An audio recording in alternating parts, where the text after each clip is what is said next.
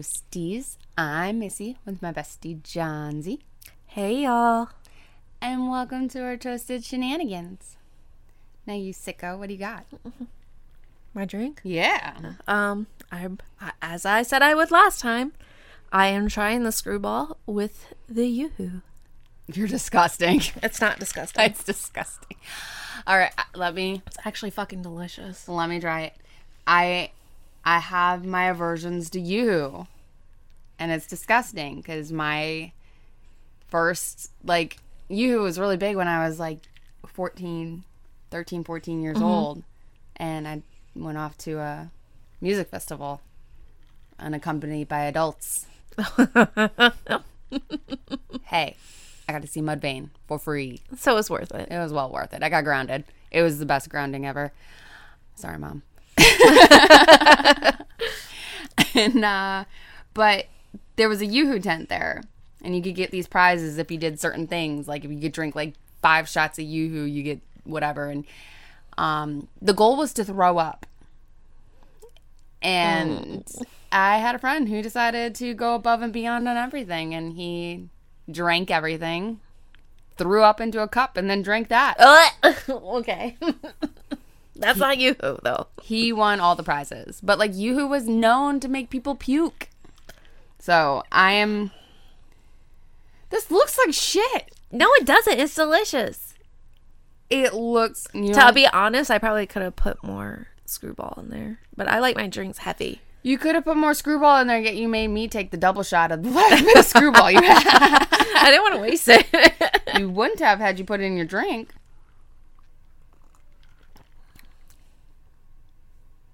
It tastes like watered down screwball. no, it doesn't. It tastes like the watered No, down. it doesn't, You could have definitely used more in there. Try it. Try it. You tell us. She didn't use enough. no, No, it tastes. Like I actually- didn't use enough whiskey. It actually tastes more like yoo-hoo than it does uh, screwball. Yeah, definitely. Or I need to stir it a little bit more. I got a little bit that time. All right, sorry for the sloshing, but she Sorry. needs a slur. Slur.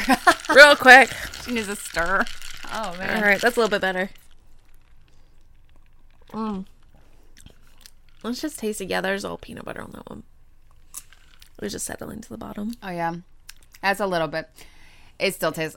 Yoo-hoo is watered down chocolate milk, you guys. It's just It's fucking just delicious. chocolate and water. What you got? yeah, I already know. Exactly. I have barefoot Moscato, you guys. I went back to my tried and true. Mm, guys, you gotta give her some like drink suggestions. Hey, I was doing other ones for a while. I had the Sonic water with the Mio. That was delicious. Nobody really actually likes seltzers. Nobody They likes just like that they can keep drinking them all day long and they don't get fucking sick. not just that, but they think that they're like being like health conscious because it's low calories. If you're drinking alcohol, it's not being health conscious though, let's be honest. Oh, I know that. I'm not stupid. I didn't say you were. No, I'm drinking my barefoot Moscato. You, you know what? Leave me be. I will leave you be. It's if it's what makes your little heart happy, then I will stand by it. I love it. That's my favorite, guys. I will get. I will. I love this stuff. It's the best. Everyone makes fun of me though for it because it's like cheap.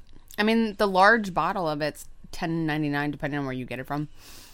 Um, but it'll get you fucked up quick if you're looking for that fun time. Well, even though it's cheap, though, I feel like it still has a good flavor to it. Because even a lot, because I like the dark red wines and a lot of their like dark reds, I will still drink. Even though it's cheap, it still tastes pretty good to me. I think it tastes great. And you know what? My wedding, every table had a bottle, and guess what? All of them were gone. Well, yeah, it's a wedding. Not just that, just live it up. everybody chugged the shit because they liked it. So Well, it does go. It goes down easy. It goes down so easily. I got turned on from it. I think from mom. I think mom was drinking it. She doesn't drink it anymore. I think she switched things up to different wines, but it was good. How was your day? nice transition. I love it. Um, it's it's been pretty good. I've been with you, so duh. How's yours been? Come on. I got a nap in, so it was great. Yeah, I wasn't here for that. I know you weren't. It Else I'd be waking you up. and then you probably wouldn't have had a good day. No, I was I you know though I've been wanting to take this nap since Thursday, and I had full intentions on taking a nap because I went to go see the sleep doctor, and I told him I was gonna take a nap, and I never got around to that nap because I was running around running errands all day, and then I saw you, and then on Friday I had to work all day, and Saturday was a busy ass day, and I wanted to take a nap then. And I didn't get to take my nap. So I finally got my nap in today and it was great. Well, at least you got that nap finally. Yes, it was a nice little 30 minute cat nap. I love those. They're so refreshing. So, yeah. what are we talking about today? We're talking about uh Gertrude, and I'm sorry if I murdered this name. I've tried practice so hard to pronounce her name. It's Banishevsky. It's really awkward because Sean's got one of those like ski names, and they're just so hard to pronounce. No, those ski names are not hard to pronounce. They are. No, they're not. They're pronounced exactly how they're fucking spelt. not this one. I had a lot of like the Polish for one. yeah, and they are Polish. And I have a lot of friends that had Polish last names, and they were so easy to spell and pronounce because they're exact spelled exactly how they're fucking pronounced. I had one friend who wasn't. Hers was a little tricky, but Most of them are tricky for me. Maybe I'm just slow, but probably I'm just slow. But anywho, yeah, we're talking about a girl named Gertrude. hey, I like that name. I have a thing for names. I I really do. I've come to learn I have a thing for names. I love names. I love a good name. I think it's because of my job. and Gertrude's a good name. It's fun to say, Gertrude. It's fun. I feel like the beginning of it's like, and I'm sorry if your name's Gertrude. I mean, no slight against you, but I feel like the first part's like, I feel like I'm gonna vomit, and then I just sneeze. Sorry, Gertrude. I love your name. I genuinely do. I have a thing for names, and like I said, I think it's because of my job. I see names all day. I'm a, I'm a nail tech and a massage therapist. So like I see names all the time, and I get a I get a kick out of it. I think because also my my maiden name is Rome, and I used to get made fun of so much for that. Why? I don't Rome R O M E like the city. Oh, look at you on the map. I don't oh. know why kids thought that was like funny to make fun of people for, but that's what I got. Well, at least your name wasn't Johnsy. I was always getting Josie and the Pussycats and stuff growing up in high school. Well, not high school, elementary school too, but that would fucking piss me off. I like Josie and the Pussycats. That's my favorite show. I mean, I liked the show, but, But I like, get what you're saying. It's I not didn't you, like it's, being called that. It was but it- getting annoying. it's like not even your name. So like I could understand why that would irritate you. Kids can be bullies. Kids are dicks. Fuck them kids. I jammed out to that TikTok. fuck them kids. Fuck them kids. I love my kids, but fuck them kids. All All right. right, tell me about Gertrude. I will. So, Gertrude Van Fossen. That was her maiden name. Okay. German origin. Well, yeah. Um, another Virgo. yeah. Fuck. Born September 19. My stepbrother's birthday. Really? Can we stop? Nuh-uh. Yeah. That's his birthday. I did not know that. He's Yeah. a Virgo too? He's Virgo. oh, what the fuck? All these years and I never knew? Okay, that kind of makes sense now. Mm-hmm. All right. But can we stop with the coincidences in all these stories? Like, please. Well, there's one other date in here I left out because I didn't want to trigger you, but now I will make sure I mention it. But, anyways, Oh, great. uh, born September 19th, 1929, to Hugh and Molly Van Fossen in Indianapolis, Indiana. She was the third child of six and basically is not mo- known much about her earlier years. But what is known, she had a close, very, very close bond with her father. But her mother, on the other hand, they had quite the opposite relationship. And it even got worse after her father, father's sudden death. oh. So at age 11, Gertrude was by her father's side when he died unexpectedly from a heart attack. Oh, no. Which, here comes that date, which was October 5th. Ah, fucking A, man. That's my wedding date. Sorry, I did leave it out, but you brought it onto yourself. I did. But, anyways, it was basically said later on to have a big effect on her psychosis and could have possibly start to triggered her borderline personality disorder, More than likely, trauma trauma does that to people. especially somebody you have a really close bond with. Yes. But upon turning 16, Gertrude dropped out of school and married John Bansichesqui. Let me see this. I don't know how to pronounce it. I've heard it a million times and I still cannot. Is it Bannerzuski? No, it's not that either. We're just going to give them a nickname, guys, and you can give me It looks like Bannerzuski. a lesson later. But she married John B, okay? He was a deputy. Um, John had quite the temper. And whenever Gertrude would just like get on his nerves, he would physically and mentally abuse her. Oh, Yeah. dick. Yep. But despite the abuse, she went on to have four children with John. And they were Paula, Stephanie, Johnny, and Marie. Hmm. After 10 years of marriage, Gertrude finally called it quits and filed for divorce. She was granted custody of all four children. Gertrude had zero experience in the workforce, which made this kind of difficult Uh oh. leaving that life and receiving very little in child support, she decided she needed to make ends meet and met and married Edward Guthrie.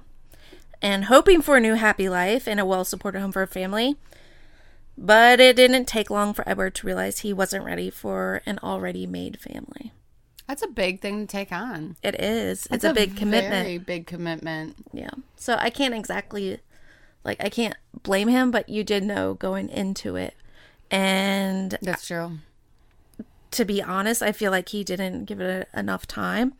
Um, He did leave her after only three months. Oh damn. Yeah, it wasn't long at all. No, that's something you should have like. I don't know. I feel like you you find out she's coming with this. This is a package deal. You should have from the get go been like, I'm not ready for that. Yeah, this should have been something that you thought about beforehand. Yeah, and I mean, if you're gonna be like, yeah, maybe, then definitely, I think more than three months you should have given. But shortly after her and Edward's divorce, of course, John comes crawling back, supposedly a changed man. That's what they all say. Yeah, as we know, you know, people don't change that quickly. Not saying that they don't, but in three months' time, guys, no, it's not happening.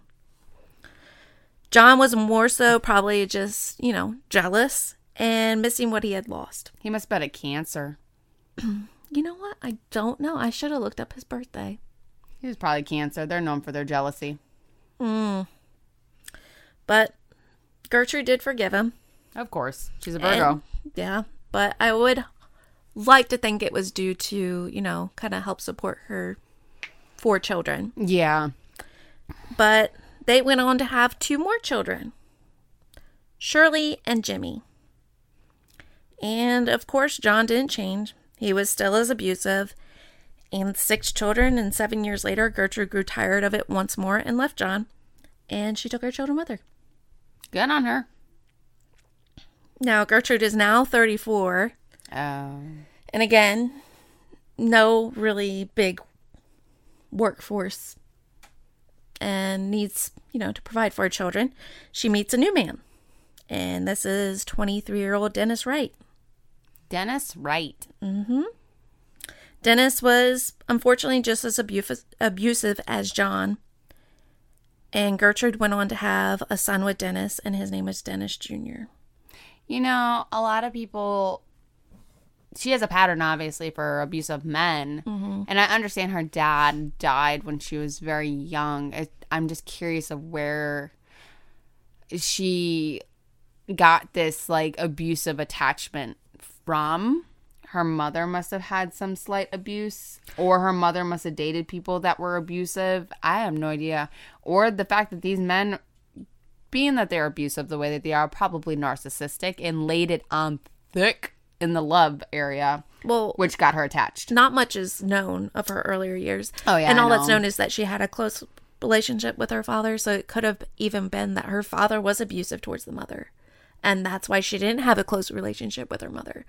The jealousy from the mom. Yeah, Why is he being so kind to you, but not me? but again, we're just making assumptions. Nothing's ever Oh, yeah. actually said in Yeah. details. Yeah. But shortly after Junior's birth, Gertrude beca- actually became pregnant again. Oh, damn. Oh. Unfortunately, this time resulting in a miscarriage, hmm. which was actually her sixth miscarriage. Oh, damn. So she has seven children now, and you're counting six. That means she's been pregnant 13 fucking times. Fuck. That's a lot. That's abuse to the body. Exactly. And according to the National Institute of Health, nearly 20% of women who experience a miscarriage become symptomatic for depression and or anxiety, and a majority of those affected symptoms persist to 1 to 3 years, impacting their quality of life. So, like, is this if you have multiple miscarriages or just, Just, one, one? in general. That's Ooh, what that- it, yeah. That makes so much fucking sense. Yeah. That makes a lot of sense in my life. No. Carry on. Gertrude was working 16 hours a day, taking on odd jobs to help ends meet. I know she like took in a lot of like clothing and ironed it for a lot of the elderly women just to, you know, make a couple bucks here and there. Mm-hmm. But she hardly ate because she had to feed her children first. Well, there's six of them. And she also had claimed to have seven. many unknown illnesses. Oh. But Gertrude did have chronic asthmatic bronchitis, which she did take prescription medicine for, so obviously that has to come out of pocket too. Oh, damn. Yeah. But it was also said to make her anxious and bring about episodes of what they called nervousness at the back of the time, which we now call, Anxiety. well, no, it's actually the BPD. Back in the day, it was just called nervousness. Wow. Okay. Borderline personality disorder was just called nervousness. Yes. Wow. So a lot of women back in the day were just misdiagnosed. Of course. A lot of women are always misdiagnosed. um she obviously was treated with more medications to help calm her and ultimately they made her drowsy and heightened her emotions altogether Man. and i want to be clear that i'm not making excuses for gertrude whatsoever before we get into this story but you do have to consider what she's gone through and what's happened to make her commit the heinous crime that she did Yeah. And that being said, Dennis did leave her after that miscarriage. So it was just like the cherry on the top. Yeah. So leaving her alone with seven children to raise and little to zero income, that begins our story of Sylvia Likens, a beautiful, outgoing 16 year old girl just beginning what should have been a very long and happy life. And guys, I'm going to warn you now this case gets a little graphic. So if If you queasy, yeah, skip. yeah, this one might not be the best one for you. But let's talk a little about Sylvia because this is who the story is really about. It's not about Gertrude. Sylvia Likens was born January 3rd, 1949, to Lester and Betty Likens. Capricorn. Mm-hmm. Oh, that means that that girl was going to be a powerhouse. Those are the people who get the business done. Oh. Sylvia was the third child of five. She was actually considered the middle child because her two elder siblings were twins and her two younger siblings were twins. Oh. Older ones were Diana and Daniel, and the two younger ones were Jenny and Benny. Oh, that's so cute. See, names are fun. Jenny and Benny. I read that and I was like, oh my god, their parents fucking hate them. They probably were like, oh, geez, two more again at once. Good. Jenny and Benny. Yep. There we go. so Sylvia was closest to her younger sister, Jenny. Unfortunately, Jenny had polio when she was younger, which resulted in her wearing a leg brace on one of them. Oh, yeah. And it was said that Sylvia was always there to look out for her baby sister and to take care of her because, of course, she got picked on and everything like Of course. Oh, such a good big sister. Mm-hmm. Now, Lester and Betty, they weren't by any means like absent parents, but they did have a lot of moments where things were very unstable in their marriage. Oh, So, you know, big Seems- sister to the rescue kind of thing. seems to be a theme. Yeah. They separated many times, moving the five children around quite a bit. So they were from the like the Indiana bleh, sorry guys, Indiana area. Um, I know at one time they were living in Cali, um, but eventually they came back to the area. Oh, Indiana. So we're back in the Midwest, you guys. Yeah, we seem to have a theme. Yeah, apparently. In June of 1965, Betty, their mother, basically kidnapped the two girls and fled to Indiana. That's where her parents were from. So that was home to her. Just the two girls? Yes. So the two older siblings were basically moving on at this time. Okay. And she was more so attached to the two girls and left the younger son with her husband. I think he helped out with a lot of the odd jobs that they had, especially um, them working as carnies. He would help with that too as well. Okay. Anywho, shortly after they moved to Indiana, Betty was arrested for shoplifting and locked up in county jail. For shoplifting? Yep. It's the 60s. I guess. Well, I think now, today, even if you were like, I mean, you may be released pretty soon, but like back then, it probably was more of a big deal. Probably. I don't know, man. But, anyways, if she's arrested, there's no way to take care of the children. Basically, this leaves Sylvia to take care of Jenny. Mm-hmm. Soon thereafter their mother's arrest, they met Paula Baniszewski. We're going to call her Paula B. Paula B. This was Gertrude's oldest daughter. Okay. They met up with a friend of hers who introduced her to the two girls. Okay. At the time, Sylvia was 16 and Jenny was 15. Damn, that was close together. Mm-hmm. When Paula heard of Sylvia and Jenny's circumstances, she took the girls back home and basically was like, hey, you guys should stay here the night. We'll have fun. You know, your mom's not home. You know, let us, you know, kind of take you in, take care of you. So they listened to records and drank soda all night and, you know, Cool teenage, teenage girl shit. things. Yeah. The next day, Lester Likens arrived into town and had tracked down his wife. Now, she ultimately, of course, didn't know where the girls were because she was in county jail. So he needed to track down his daughters. And again, this is the 60s. So he runs in, you know, talking to people, talks to the one girl that they were hanging out with, and describes the girls. And he's like, oh, hey, yeah, that's my daughters. And she's like, oh, yeah, they went over with Paula to this house over here. Mm-hmm. So Lester goes over there, and Gertrude answers the door and introduces herself as Mrs. Wright. The two basically struck up a conversation over the course with the idea came up that Gertrude might take in Sylvia and Jenny as boarders. Okay. Money. Mm-hmm. Um, and basically, Gertrude's rent was like fifty to five dollars a month, which would be probably about four hundred fifty dollars right now. Yeah. Still not bad. Not bad, but with seven kids to raise and her medicine bills and whatnot, she'd be an idiot not to take advantage of the Likens. Oh yeah. Now, Lester had already spoken with his wife at the county jail at this point, and they had reconciled and agreed to travel the East Coast working as carnies. And not wanting to move their daughters around anymore, they agreed to leave the children in Gertrude's care for $20 a week. That's good money for Gertrude. Mm-hmm. While leaving your children today is kind of like frowned upon and a big red flag, Yeah. again in your in the 60s it wasn't that big No, of a deal like it wasn't alarming No, because like I said, like back in the day, like boarding school was like a big deal. Mm-hmm. Like I, I just I feel like what you hear a lot in the history books is like boarding school was commonplace. And mm-hmm. I actually have a client who was like sent away was talking about how like they were sent away to like some farming school. Mm. Yeah, it was like a school that was on a farm, and they learned how to farm, and then also did like their schoolwork.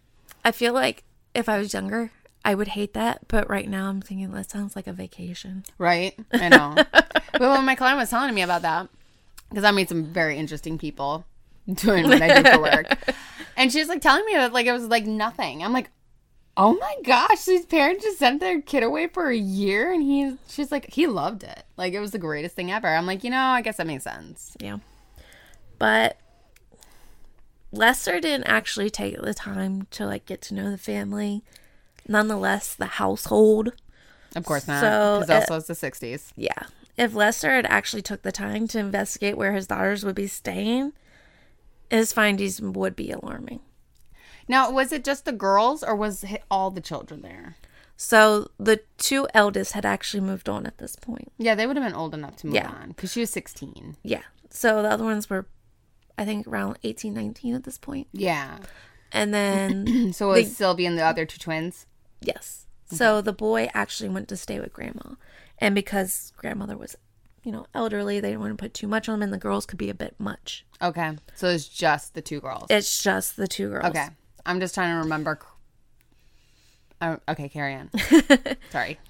Gertrude's home, again, was filled with seven children mm. And only had beds for half of them.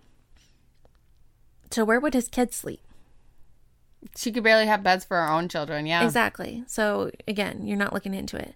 Not only that, the house contained no stove, there was hardly anything in the pantry, and there was only enough silverware for three people.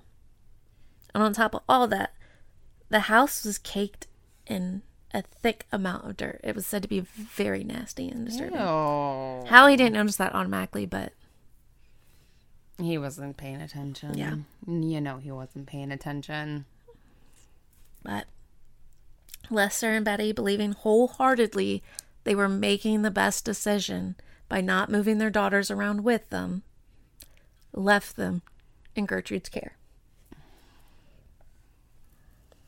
But not before giving Gertrude permission to discipline the girls and straighten them out when they needed it. Because again, they could be a bit much. That's another thing that was common. Yeah. It was, I mean, you would, I remember hearing like also like the kids all played in the in this in the neighborhood playing in the streets or whatever mm-hmm. and the neighbor across the street saw one of them misbehaving they would just come up and start whooping the kid's butt being like mm-hmm. you know better Yep. and mom and dad of the of the child just be like hey well you should have been behaving Yeah. Nowadays, you can't do that. nowadays you barely discipline your own kid Yeah. but back then, ain't no big thing. no you treated every child like it was your own kid Mm-hmm.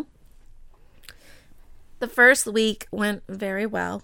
The girls went to church and social events with the ch- uh, with the family, and they were basically just happy to have other company around. probably a little bit of a stability in their life finally Yeah, probably.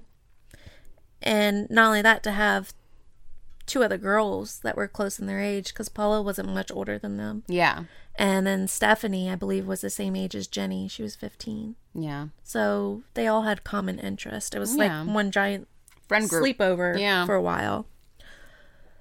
Um,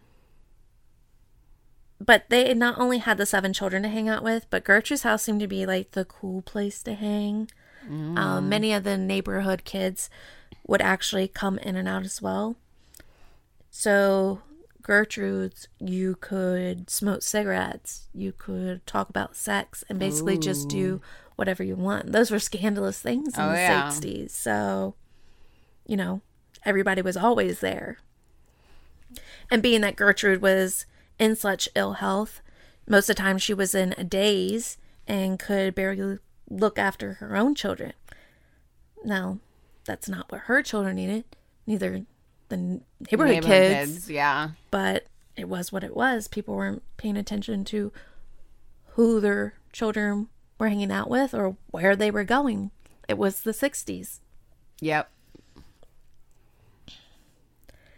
However, week two rolled around, and anxious Gertrude was growing upset that Lester's payment hadn't arrived. uh-oh So, Gertrude decides that the Likens girls need to be punished for their father's tardiness. Gertrude slapped the girls and made them bend over the chairs as she beat them with a paddle. The next day, Lester's check arrives. oh jeez louise Yep, arrived in the mail. good old snail mail mm-hmm. Not long after that, the Likens do pay their daughters a visit, and everything seemed to be fine. In fact, on multiple occasions, they visited their daughters, and things always seemed to be okay. Both girls seemed to be happy, and nothing had ever been said to them about Gertrude's beatings. At one point, the girls went to go collecting bottles and cans to sell to make money. Um, and that was suggested by their, their father. Mm-hmm. And Gertrude found out and was furious. Because they're making money and not sharing. Basically, she accused the girls of stealing and hiding money behind her back. And she beat them once again. Weeks went by, and Gertrude began to single out Sylvia instead and blame her for everything. And it's not really said as to why. There's a lot of like rumors flying around. Well, Gertrude was jealous of her youth and mm-hmm. whatnot, or, you know, she felt bad for Jenny because of the brace and the polio or whatnot. But nothing's actually said, but it did seem like she was mostly jealous Well, of Sylvia. this story, I know there's a movie Yes. about. Mm-hmm. And I believe in the movie it had to do with the jealousy of Sylvia and her Gertrude's own daughter. I think that's how they, if I'm remembering correctly. I think the movie did portray that. they portrayed the jealousy because a boy that her daughter liked said that Sylvia was beautiful, but not her daughter. So that was that was one of the other things. There was a jealousy that's of Sylvia's beauty. Mm-hmm. So th- I guess that goes to the youth thing. Yeah. And the movie did a great job telling the base of the story, but I think a lot of the facts like that they got wrong and one of the characters we'll talk about later, Ricky Yeah. Hobbs, where they said like he had this crush on Sylvia at Yep. first. That wasn't really the case. And that's I think what I'm referencing to. What I remember mm-hmm. was the, the the crush on Sylvia, not not mm-hmm. Gertrude's daughter. He was actually more pining after Gertrude. Oh, Yeah. Okay, well, I I'm interested to hear about a little bit. I'm sure you have details on that, so I'm not gonna. I'll wait. I'll wait.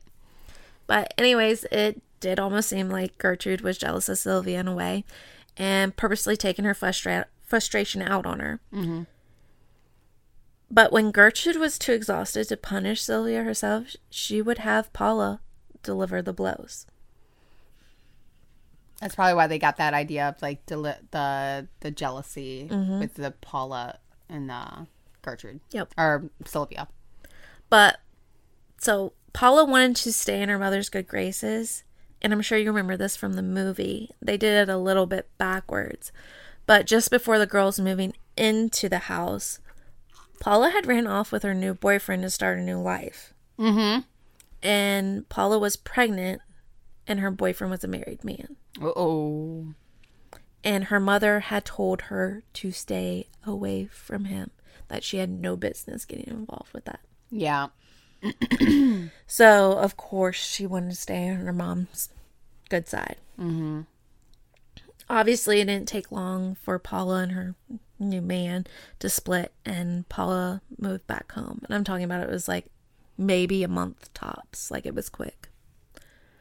Around the beginning of August, Gertrude had told Paula that Sylvia was making up scandalous rumors about her and that she needed to put an end to it by putting Sylvia in her place. Mm-hmm.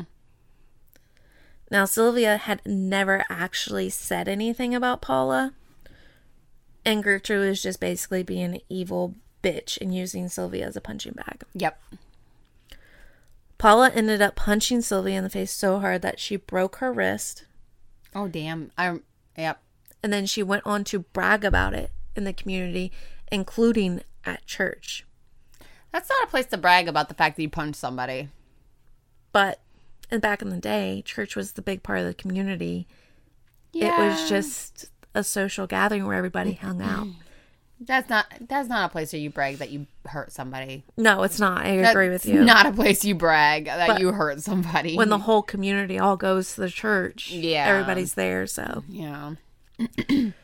But on top of that, she also went to use the cast as a weapon and would beat Sylvia with it. Which I think would hurt, nonetheless, especially if your wrist is broken.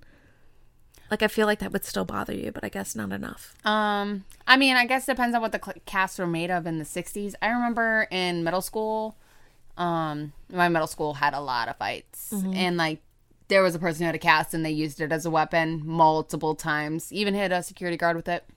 Mm. because the security guard naturally was coming in to break up the fight, and Yeah. they just went wham. Ooh. Yeah, that was a fun elementary or middle school. Around mid August, Sylvia and Jenny's parents came back to visit them. Once again, never said anything about any mistreatment. Did they? Did she like curiously just not have bruises all over her body at the time? I guess. That's what I thought, but I guess maybe they just thought it was just kids being kids. I'm not quite sure. At this point, like I don't understand why she's not Like, saying something unless she's scared. At this point, she's scared to speak out. Like if she tells her parents, her parents are gonna be like, "Stop lying" and leave her, and then Gertrude's gonna be like, "Bitch, why you talking?" well, most of the what was thought was that she was just overreacting. Well, I guess you know in the beginning they said that the girls are much, Yeah. so I guess they probably would have just listened to her as stories and making things up, and then Gertrude would have just beat her for telling what's going on. I know growing up in a split household, when I said, you know, something about the other, it was just, oh, you're just, you know, over exaggerating. That's not Stop how it is. lying. Yeah. Like, these things happen for a reason. Let me explain it to you. And I'm like, yeah, I know the difference. But I'm as sure something similar happened. Um, I don't believe they just ignored it. Like, there had to been, like, some kind of signs. I'd like to hope so. I'm gonna. Yeah. But what was it was only said that the girls did say was that they were hungry. Again, not much food in the house. That was in the movie. so the parents did take them out for a bite to eat and drop them back off to Gertrude's care later on. Oh, I'm sure that got them in trouble. The fact that they got to eat and her children didn't. Yeah. So talking about abuse and the cycle of abuse and again, the victim not wanting to talk about it. There is a concept that was first documented in the 70s by a psychologist named Lenore Walker. Mm-hmm. Through intensive observation and interview processes with the women who'd experienced abuse and domestic violence, Walker identified a few stages that tend to repeat in an abusive relationship. So the four stages are one, tension building, two, incident of violence, three, reconciliation, and four, calm. Hmm. So when you're going through those cycles, it's like, okay, maybe this is normal. Mm-hmm. And almost puts doubt in your mind. Maybe it's just me. Yeah. So that could also be another reason why the girls didn't speak up. That, and I'm sure Jenny was probably so scared to speak up because if she did, she's like, that's going to happen to me. Because you hear that a lot mm-hmm. where kids or other people don't say anything or do anything because they don't want it to happen to them. And you'll definitely hear this more mm-hmm. going through the story. Yeah. Too, of course. And, you know, these stages don't necessarily always happen. It depends on the situation. But in this story, it does fit. And it almost seemed like Gertrude was conditioning Sylvia for, like, the worst of it. Mm-hmm. Like, it- this was just the beginning. Let's get you into this cycle. So that way later on, when shit hits the fan, You'll be ready. yeah, you won't say shit. Yep. Now, by the end of August, food supply was definitely low. It was already low. Mm-hmm. And payments were becoming more and more so late. So Gertrude took the children to a tur- church potluck as means to feed her family. Well, as soon as they got home, Gertrude's children claimed that Sylvia was being a hog and ate entirely way too much.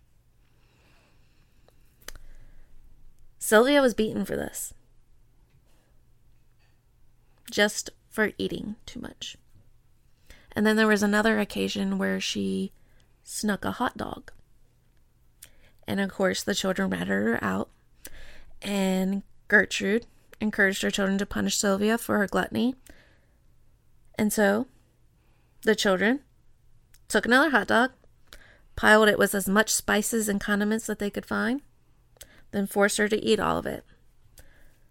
Now, all of that, you know, of course, upset her stomach and unable to hold it down, she immediately threw it up. Mm-hmm. Well, that was not enough. The children then forced her to eat her own vomit. The fact that the kids got involved.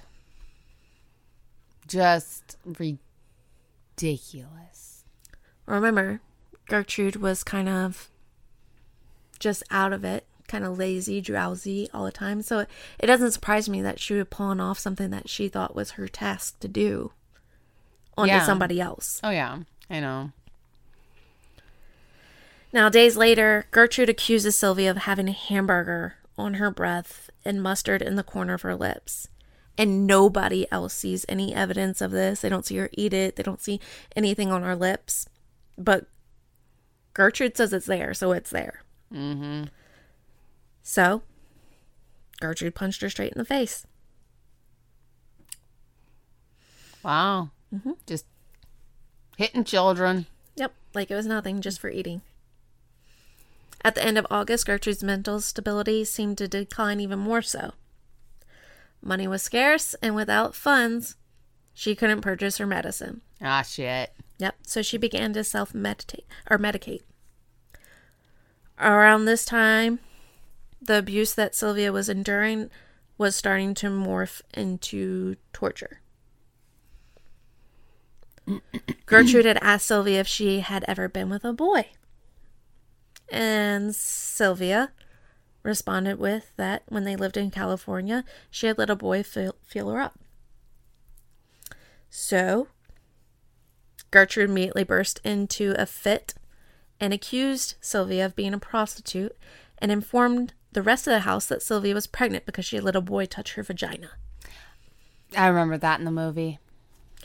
She then attacked Sylvia, repeatedly kicking her in the crotch. When Sylvia attempted to The sit fuck? down afterwards, Paula threw the chair out and informed her, You ain't fit to sit in any chairs. What the hell? Yep. From there on, Sylvia was only allowed to sit in a chair with permission. So at this point, this girl is afraid to eat or she'll get beat. And now she can't even sit, rest, nothing without being beat. Now, around this time, Gertrude also began allowing her older children to use Sylvia as sort of a living plaything and with the games ranging from beatings to being pushed down the stairs. Yeah. That's so gross. Oh my gosh. Yeah, she basically became the living pinata. The living punching bag. Mm-hmm. Fucking disgusting. Now, people have theorized that Gertrude's hard life and current living conditions resulted in a mental break. And that's why what I'm about to talk about has happened. Um, still, the violence against the two girls is an extreme form of domestic abuse. And at the end of the day, I don't think you can blame that on somebody's hard life. No. No. Yeah. Whatever the case, Gertrude did justify her rage by accusing Likens of being a prostitute and delivering bizarre sermons to her children and the neighborhood children about the filthiness of prostitutes and just women in general. Oh, jeez. Yep. Are you sure she only had these few like disorders? Because I'm really getting a schizo like vibe here going. That's all that's been documented so far. I guess in the 60s, schizophrenia probably wasn't very big. No, not yet. Or syphilis. syphilis was. The day after Gertrude kicked Sylvie in the crotch, according to Jenny, as an act of vengeance, Sylvie and Jenny told their classmates that they had seen Paula and Stephanie having sex with boys in exchange for money. No, is that a true story? Because I did hear about that. That was documented in my research as being true. Jenny said that. So Jenny did do that. Okay. And I don't know why Jenny would say that. Knowing what happened to her sister. I don't know if it was a way just to get back. She was pissed off and thought it was a good idea. She's mean. She's immature. She is. Yeah. I did. I do remember that being a thing, and yeah. Okay, But go on. When Stephanie's 15 year old boyfriend, Coy Hubbard, discovered what Sylvia and Jenny had said, he came to Gertrude's home and beat up Sylvia. And of course, told told Gertrude. Oh no. From then on, Coy, encouraged by Gertrude, practiced his judo on Sylvia. Around this time, Gertrude got Sylvia's best friend alone long enough to convince her that Sylvia had been telling boys at school that her mother was a whore. So at this time, Now she's already tried to come between her family mm-hmm. with Sylvia. Now she's attacking who's standing beside Sylvia. So she convinced Sylvia's friend that mm-hmm. Sylvia's mother is a whore. Yep. Got it. When Gertrude took her best friend to see Sylvia, she directed that she to handle the situation and punish Sylvia. So she convinced her friend to punish Sylvia. Mm-hmm. Sylvia's friend is to punish Sylvia. Yep. Soon after, Gertrude told one of Paula's friends that Sylvia had been spreading rumors about her mother, and in result, made the girls fight against each other in a fist fight. And during the fight, Gertrude then instructed Jenny, her little sister, to punch Sylvia. Please, please, please, please, please, please, please. Jenny refused. Okay, good. Gertrude then began to beat Jenny in the face until she finally agreed to punch Sylvia. Oh no. So she punches Sylvia. A few days later, Sylvia goes to Gertrude to request for money for a gym outfit for school. Gertrude automatically, you know, tells her there's no money, you know, you're shit out of luck. I ain't got nothing for you. Mm-hmm. So Sylvia then decides to steal a gym outfit from her school. And of course, when Gertrude's doing laundry and she finds the outfit, she pulls the confession out of Sylvia.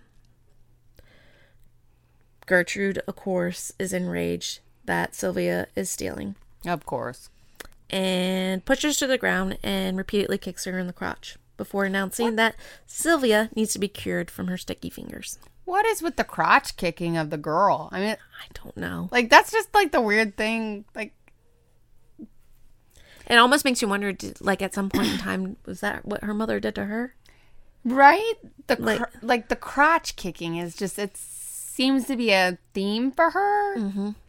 And I mean, though she's a girl, she doesn't have much there. It still hurts. Yes, it does hurt. Still Yeah. hurts. There's bones there. Mm-hmm. There's not much protection there, and if you repeatedly hit something that is skin and bone, mm-hmm. it fucking hurts. Yep.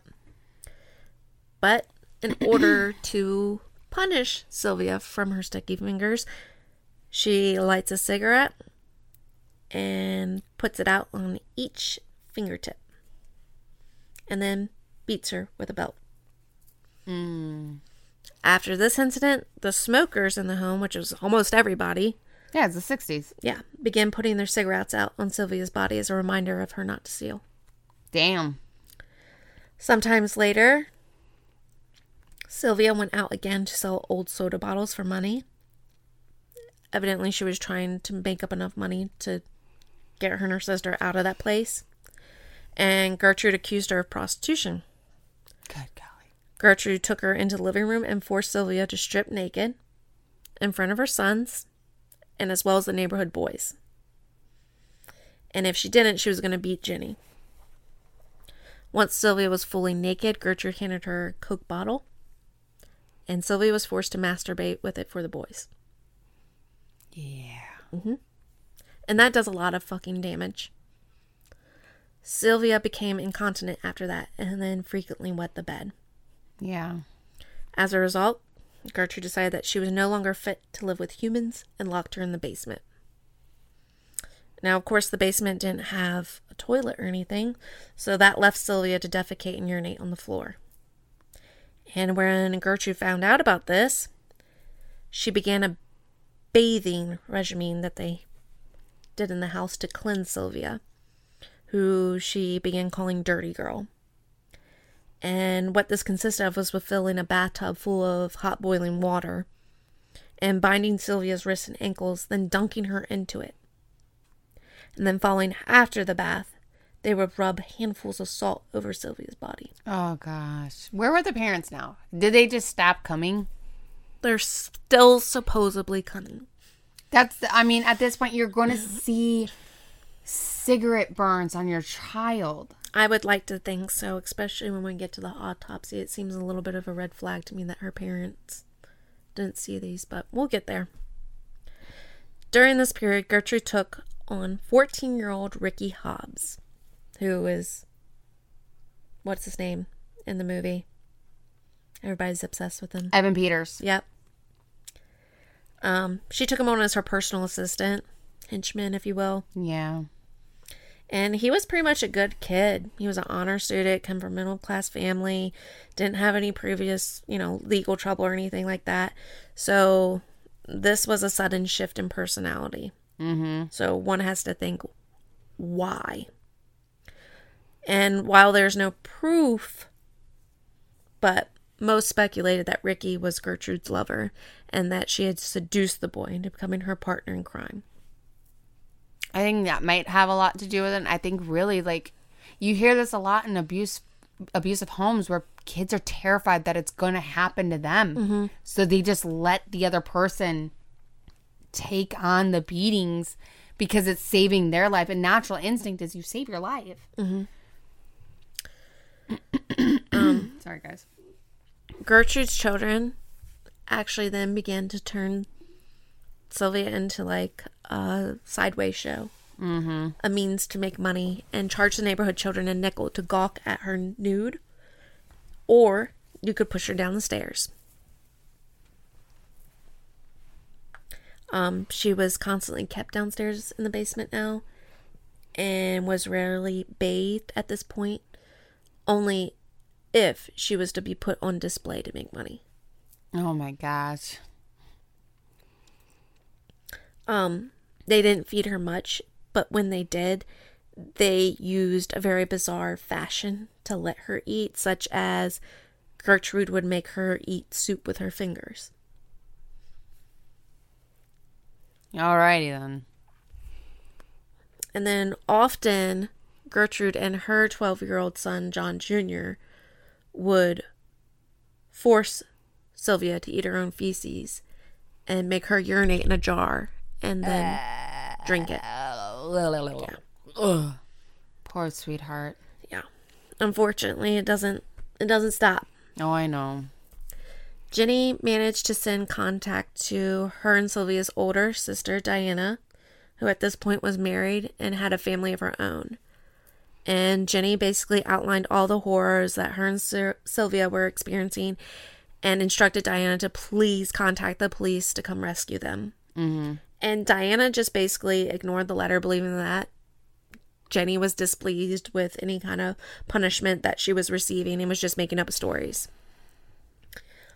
So, shortly afterwards, Diana just thinks maybe I should just go pay a visit, make sure they're okay. Mm-hmm. She does, and Gertrude refuses to allow her into the home. At first, telling her that Lester, her father, had contacted Gertrude and said that she wasn't allowed near the girls. There was no reason for Diana not to be around the girls, so this seemed kind of odd to Diana. So at that point, she hid nearby the house until she spotted Jenny coming out. Mm-hmm. And when she approached Jenny, Jenny told her older sister that she was not allowed to talk to her and ran away. Again, probably feared for her own safety. Right. So at that point, Diana's very concerned and she actually contacts social services. And social services does go to the home. And Gertrude tells them basically that she had kicked out Sylvia out of the house for being unclean and a prostitute. And that Sylvia, I guess, after that had just, you know, run away, run off with some men. Mm-hmm. Somehow, in between the social service visit, Gertrude got to Jenny before the social worker did and basically told her, You better not fucking say anything or you're next. And Jenny backs up the story, saying, Yeah, my sister ran away with all these men and she's a whore. So, the social worker returned to her office where she filed a report stating that no more calls need to be made. On October 21st, Gertrude instructed John Jr., Coy, and Stephanie to bring up Sylvia from the basement and tie her to a bed. Telling Sylvia that if she could hold her bladder long enough through the night, she would be permitted to sleep upstairs again. And next morning, when Gertrude came in and discovered she had wet the bed, Gertrude took her back down into the living area where she was once again forced to perform a striptease and masturbate with a Coca Cola bottle. When Sylvia was finished, she was allowed to dress, and after a moments later, Gertrude brought up Sylvia's lies about Paula and Stephanie and declared, You have branded my daughters, so I will brand you. Yep. That's in the movie too. Yep. Again, she was forced to strip naked. She was tied down and gagged while one of Gertrude's children heated a sewing needle. And when the needle was orange, Gertrude used it to carve the letter I and part of the letter M. And she did of the letter M. Yep, she did it in part or in in the middle of Sylvia's stomach. Um, she had choked. Her herself could not finish the job. Gee, I wonder why you dumb fuck. Yep, so guess who she got to do it? Coy. No, Ricky Hobbs. Ah. Um, he continued carving the letters and spelling out the phrase, I am a prostitute and proud of it. and I think at even one point in time had paused so that he could ask Gertrude how to spell prostitute. Oh wow. Satisfied, Gertrude, you know, leaves, leaving Sylvia tied and gagged and naked with the kids. And Ricky, Paula, and them decide that it's a good idea to start carving an S in the middle of her chest. They said that this could basically stand for either Sylvia or slave. But essentially, Ricky couldn't do it anymore. So he instructed Jenny to do it. And thankfully, Jenny refused. But Gertrude's 11 year old said that she would do it. And when she went to do it, she choked and accidentally carved the S backwards and branded Sylvia with the number three on her chest. Dumbass. And right after that, Coy took Sylvia back into the basement and practiced judo. Ah, lovely. Yep. In the middle of the night, Jenny sneaked into the basement to visit her sister. And basically, Sylvia told her, I'm going to die. I can tell. Oh no. So, concern, Jenny tries to plead with Gertrude.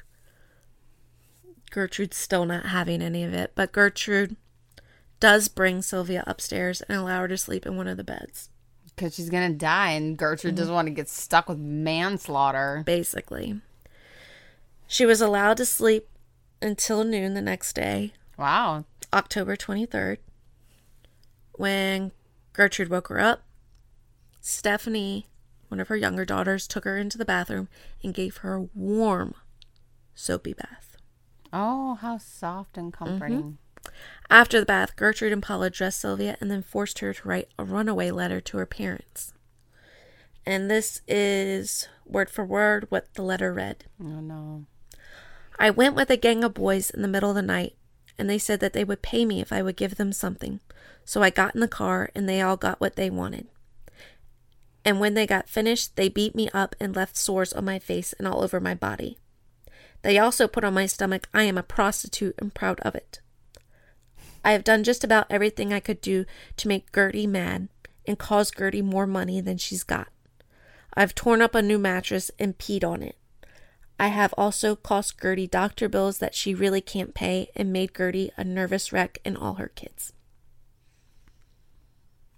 After she finished writing that letter, Gertrude then began formulating a plan to have John Jr. and Sylvia's little sister take her to a nearby garbage and dump her and leave her there to die. And of course, Sylvia overheard this, so she runs for the front door trying to make an escape. At this time, she's mutilated. Yeah. She moves slowly, Yeah. slowly enough that She Gertrude grabs her. Have food in her system. Yeah, she grabs her, brings her back in. She doesn't get away. No. She does man Gertrude does manage to settle Sylvia down after that, and she makes her some toast. Oh, oh, nice. And Sylvia does try to eat it, but she looks at Gertrude and tells her, I can't swallow. Again, probably from severe dehydration. Yeah. So that pisses Gertrude off because she made this big grand gesture She's to so- feed her. Right. So kind of her that she Yeah. gave her fucking toast. So she takes down the kitchen rod for the curtains and beats her in the mouth with it.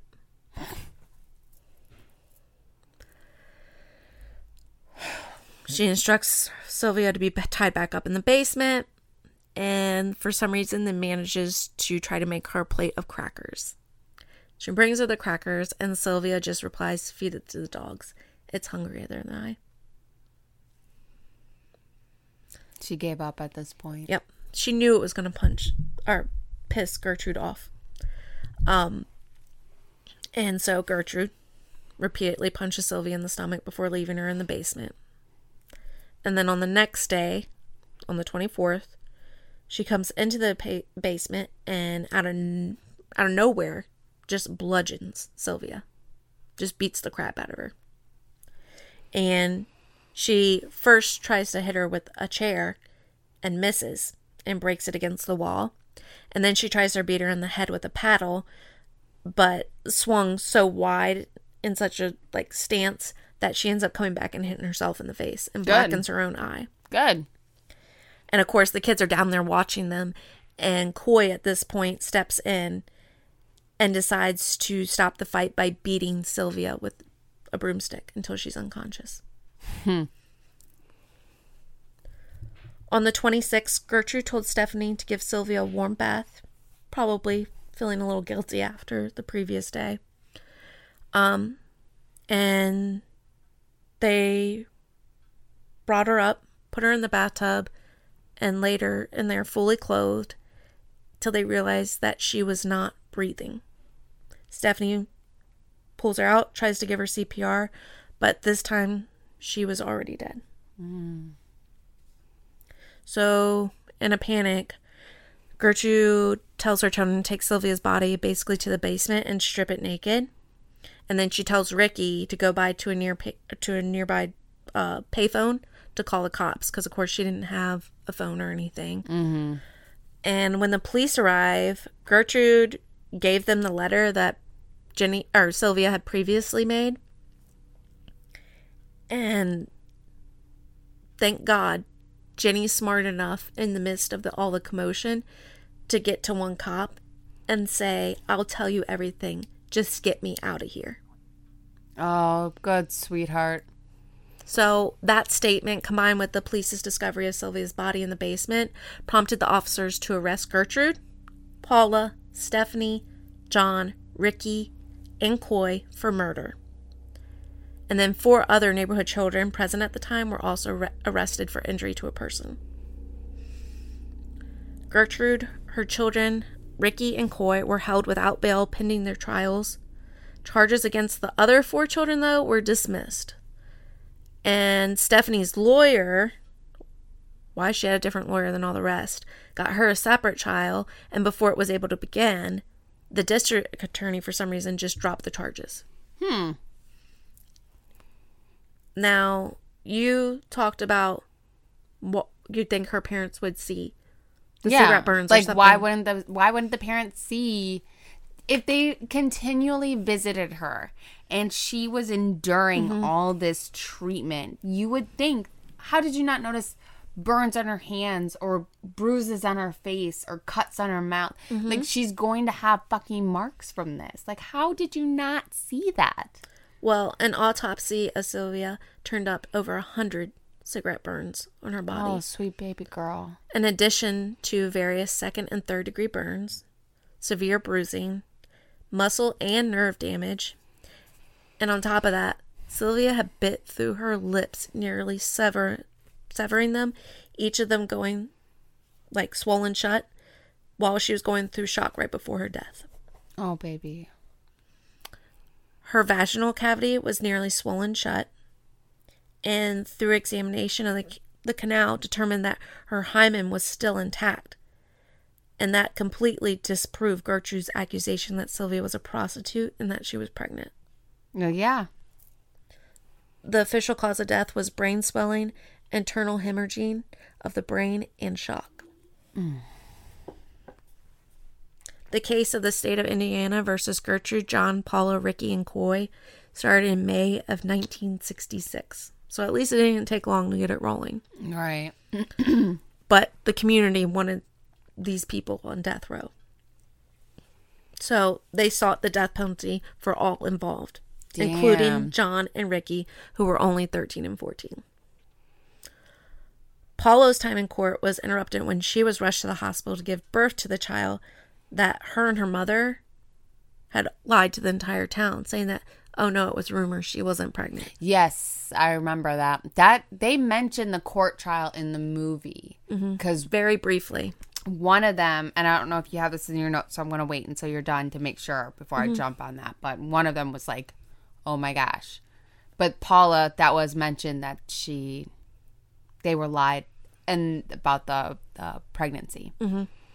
Um, Paula did go on to name her little girl Gertrude. Fuck you. Yeah. So Gertrude's attorney basically tries to shift the blame onto the killer ch- children, saying, you know, that because Gertrude was chronically ill and incapable of preventing or participating in the abuse, that was all their fault. Oh my fucking goodness. Yeah. So at the very end of the day, not only were you just a shitty woman to somebody else's child, you turned on your own fucking children. You let your children take the blame for your negligence. Fucking bitch. But the most damaging testimony against Gertrude was not only due to herself, but one of her daughters. She recounted bizarre tales of Sylvia being a neighborhood prostitute and of her flings with middle aged married men, as well accusing her of frequently starting fights in the home. So, to collaborate this, they brought up 11 year old Marie, who was basically said at first, yeah, everything my mom said is true. Sylvia was a whore, yada, yada, yada. But then when it came to cross examination, she suddenly screamed, God help me, because she couldn't take it anymore, and admitted that everything she had just said and what her mother said was a lie. And then went to recount in graphic and explicit detail what nobody else would know unless you committed the crime how they tortured and murdered Sylvia. So ultimately, Marie is what ultimately convicted everybody. Yep. Um, Gertrude was found guilty of murder in the first degree. She did not get the death penalty, which did piss off the community, Of course. but she was sentenced to life without the possibility of parole. Paula was convicted of second degree murder. She appealed and was granted a new trial, but before it started, she struck a plea deal and pled guilty to voluntary manslaughter. And she only served three years in prison and then was paroled. Fuck you. Yep.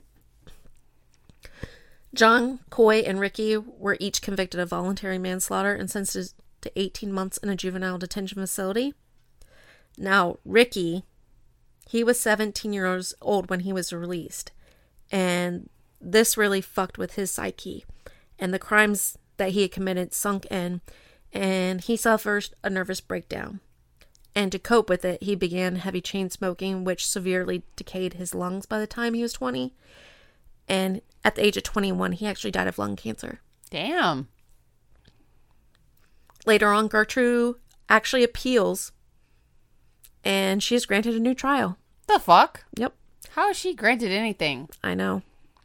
She was again found guilty, Of course. though this time she was sentenced 18 years to life. And over the course of the next 18 years, Gertrude became a model prisoner, working in the sewing shop and becoming a den mother to younger female inmates. Fuck you.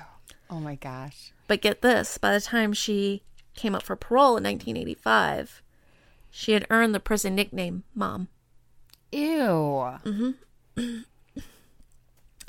The news of Gertrude's parole hearing sent anger and panic through the Indiana community, obviously, because they all wanted to see them dead. Dead. And the Likens family appeared on television to speak out against Gertrude's parole hearing. Mostly Jenny, though.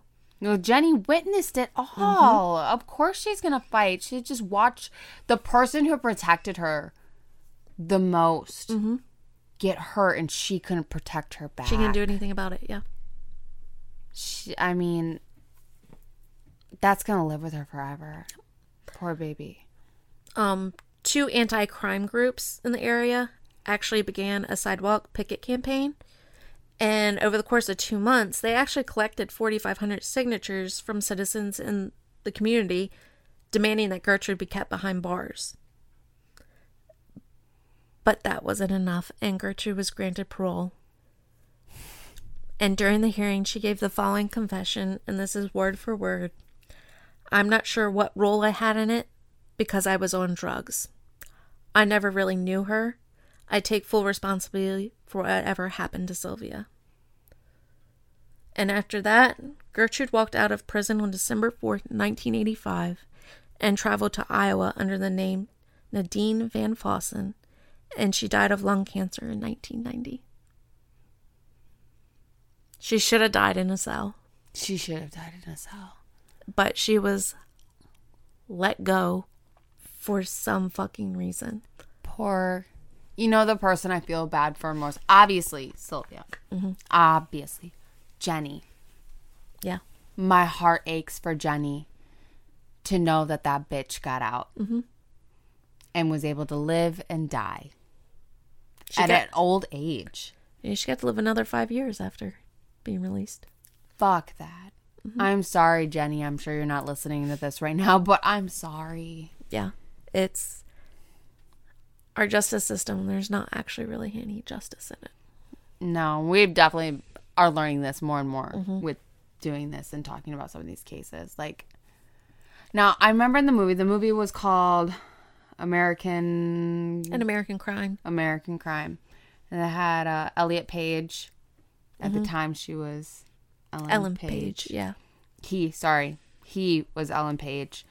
Um, Evan Peters. Yeah, I didn't That- recognize him at first. I didn't even know that was Evan Peters until you told me that. I'm like, holy fuck. Um, I do remember in the movie, I saw, I saw that movie. I saw the Coke thing, the Coke bottle thing. They did not go into detail graphics in that movie like they did what you had just shared today. If you haven't seen that movie, don't. I definitely do recommend watching it because it, it is for a movie very similar and on point of almost the things that happened. There was in the point in the movie where actually in the movie she was in the basement forever. They threw her down the basement. Someone came and saved her in the movie though. I cannot remember. It was actually one of her dreams. So she was dreaming of being saved. Okay. So it was poorly told well, in the she movie. was she but, was dead. but yeah, that was was, actually her, dead. Yeah, that was her dreaming that she had escaped, and then you later find out in the next scene that she's dead. Okay, yeah, because someone came and like ran to the basement in the movie. Someone came, ran to the basement, untied her, was screaming at everybody, um, carrying her out. I did not know that that actually was a dream, but she, really she was dead. Yeah. Okay, that makes more sense. The movie is actually not that great of a movie unless you already know the story behind it. Yeah. Like, as just a movie itself, it fucking sucks. oh yeah, But if you know the case, like they were they were pretty spot on, but they left out a shit ton of details. yeah. Gertrude does come down there and feeds her and stuff Mm-hmm. like that, and then all of a sudden you see like she's like feeding her and like she's kind of just wincing because she's so tired and so weak and so she's pissed off that she's not eating this food because of the grand gesture Yeah. she's doing she's like i'm trying to be nice to you and you're being a bitch about it and she like starts putting her cigarette out on her um and it shows like the neighborhood kids coming and beating up on her for fun um in the movie though it does make it seem like the parents never show up like they came once or twice and then you never see them again which is why i'm like why did the parents not notice your child is obviously fucking mutilated Yeah, I still I still don't understand that. I I I don't know the circumstances and I hate to accuse, but I don't have any sympathy for Mr. and Mrs. Likens. no the one person my heart aches for is her sister who had to watch it Yeah, she had to she had to live the horrors she had to watch her and she sister couldn't do fucking anything about it. Yeah. That part that part breaks my heart. Um I do know in the movie though there was one person in there who was on apparently record being the youngest kid convicted of a crime. Mhm. and that was one of the kids. John. Jr. That's it. Yeah. He was the youngest. He was actually convicted. Um, he had something in juvenile, I guess, Yeah. is what happened. He was the youngest in history convicted of a crime. Yeah. The rest of them have said to pretty much move on and pretty much live normal lives. Um, I know I read one statement that John, because I guess something else had happened in the area, but essentially that John, um, he did feel guilt Yeah. and said that he should have served more time and what he did was wrong. Yeah. But again, some of those kids, like I said, you watch what's happened and you're just like, I don't want this to happen to me, so I just better fucking participate. Yeah. Or it I could be next? And that's terrifying. Mm-hmm. Terrifying. Oh my gosh. But That's a doozy. poor Sylvia. Yeah. Poor Sylvia. Poor Jenny. Mm-hmm. And just to think like her sister could have saved her, but she was lied to. Mm-hmm. Her older sister. Wow. Well, this was another long one. Thanks, guys, Thanks for sticking around. for sticking around. Next next week's gonna be a little bit of a shorter one for you guys. yeah, we're doing something local, right? Uh huh. Hang in for that one. It's yeah, come check us out. Yeah, you got to check that one out. It's a it's a local story. We'll talk a little bit more about that at the next one, but thank you for sharing that one. I I like I said I've seen that movie, but and I knew it was based off of a true story, but I did not know it was to that magnitude. Mm-hmm. Of course, movies never are to the magnitude of what really fucking happened. Of course not. No, you can't put all of that into an im- at that time like an imaginary tale for them. Yeah. Oh my gosh. But Whew. stay tuned, guys. Make sure in the meantime you like, follow, and share. on the TikToks and the Facebooks. I had, I a coworker who calls it the face space because Facebook's getting old, like Yeah. the MySpace. So he calls it the face space. Um, and yeah, keep uh keep giving us some stories. We got another story also that was given to us. Um, so that one should be coming down the pike from my cousin. Ooh. Yeah, I have to look into what that one was. The story next week is actually a story from my client. So that's exciting. We'll talk a little bit more about that next week. But until then, guys, stay hydrated and thank you. Bye. Bye.